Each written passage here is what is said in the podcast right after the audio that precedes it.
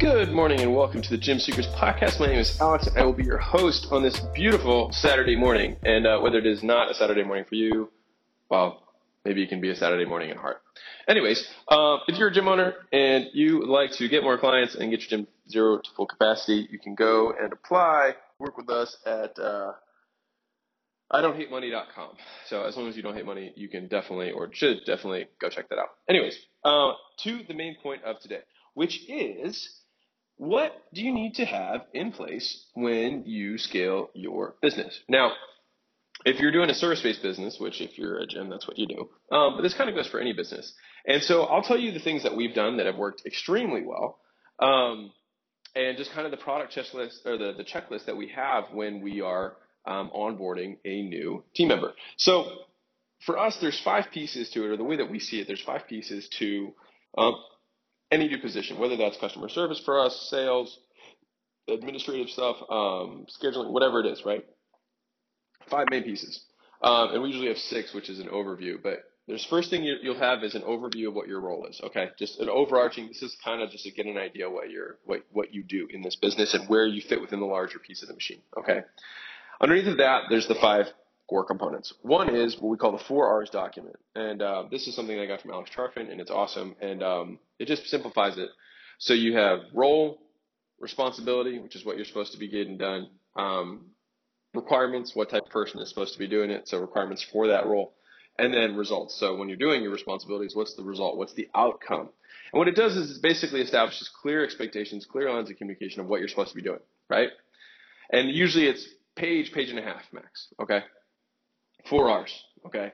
Um, each one of those R's is maybe three, four sentences. The point is that someone can read it and understand it, not for you to be verbose and write paragraphs and paragraphs. The point is for it to be really clear, really concise. If you can use bullets, use bullets where you can, right? After that, you have product expertise. So product expertise means is a combination of two things expertise in terms of understanding what the company is and what we do as a whole. Because, like, for example, us, like, we're so niche, we're super niche. We serve gym owners and we show them how to get more clients and make more profitable businesses, right? Now, if I have someone who worked as a, you know, worked as an office manager at a um, dentist clinic, right, which I have one person on my team, um, that was her background. Um, how do I get her to how do I bridge that gap, right? And so it's basically industry knowledge and understanding of what we do in our whole business as a whole. Okay, that's product expertise.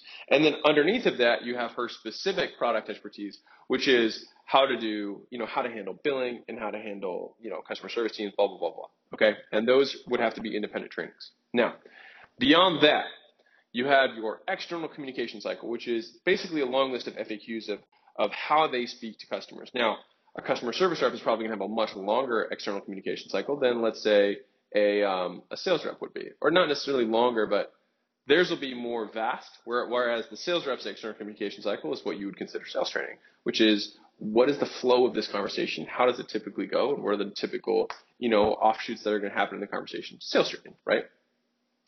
But that's an external communication cycle, how they're talking to customers. Then you have internal communication cycle, which is um, how they or when they talk to you, for how long, about what, and on what medium. Okay, so we are talking on the phone for five minutes about the stats that you needed to record that day. So for a customer service rep, it might sound like uh, I took six calls today. Um, four of them were about you know Facebook ad stuff. Two of them were funnel issues. I resolved all of them. Right? Boom. That's the communication cycle. Um, and it might be like, oh, and so and so had a billing question, which I routed to billing. And then that like that's what a communication cycle would look like there. And if they had issues or like, and there was one question I didn't know how to handle, what should I do with this? And then that gets put back into the external communication uh, training, and then that is how you build trainings over time so that you can scale your business without spending all of your time hiring and training people because the training is taken care of um, digitally.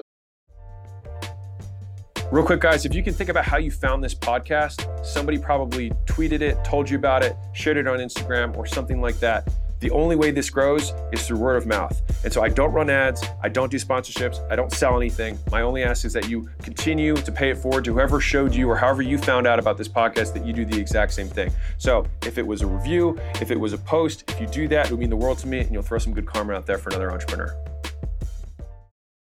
All right, so every single position that we have in our company has digital training.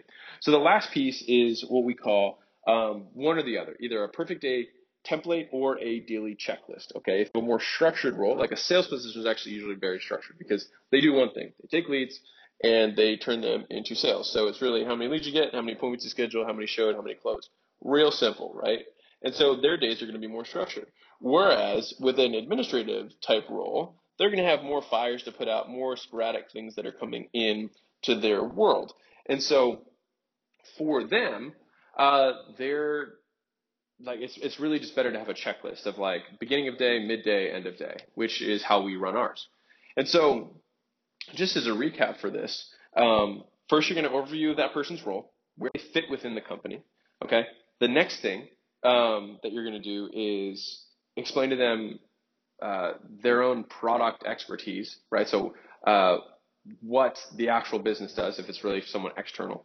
Um, if it's if we're promoting someone, then you don't they don't really need to go through that again because they understand the business. Um, and then the only thing they'll really have to learn is let's say you're how to you know a screen flow of how someone does a cancellation, how someone does a refund, how someone does a changing billing date, how someone does like I'm just giving billing as an example, but all the tasks that they would need to do within that would be held within product expertise, right?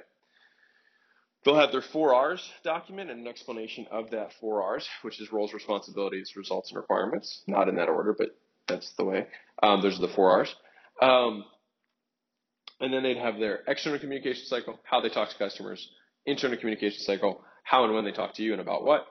Um, and again, I give you an example of like we talked to the, we talk on the phone for five minutes about these stats um, daily, weekly, whatever, right? Um, it could be I shoot you a text at the end of the day with my numbers. I mean, it, the communication cycle can be whatever you want it to be. Or like for us, I only talk to our customer service reps once a week.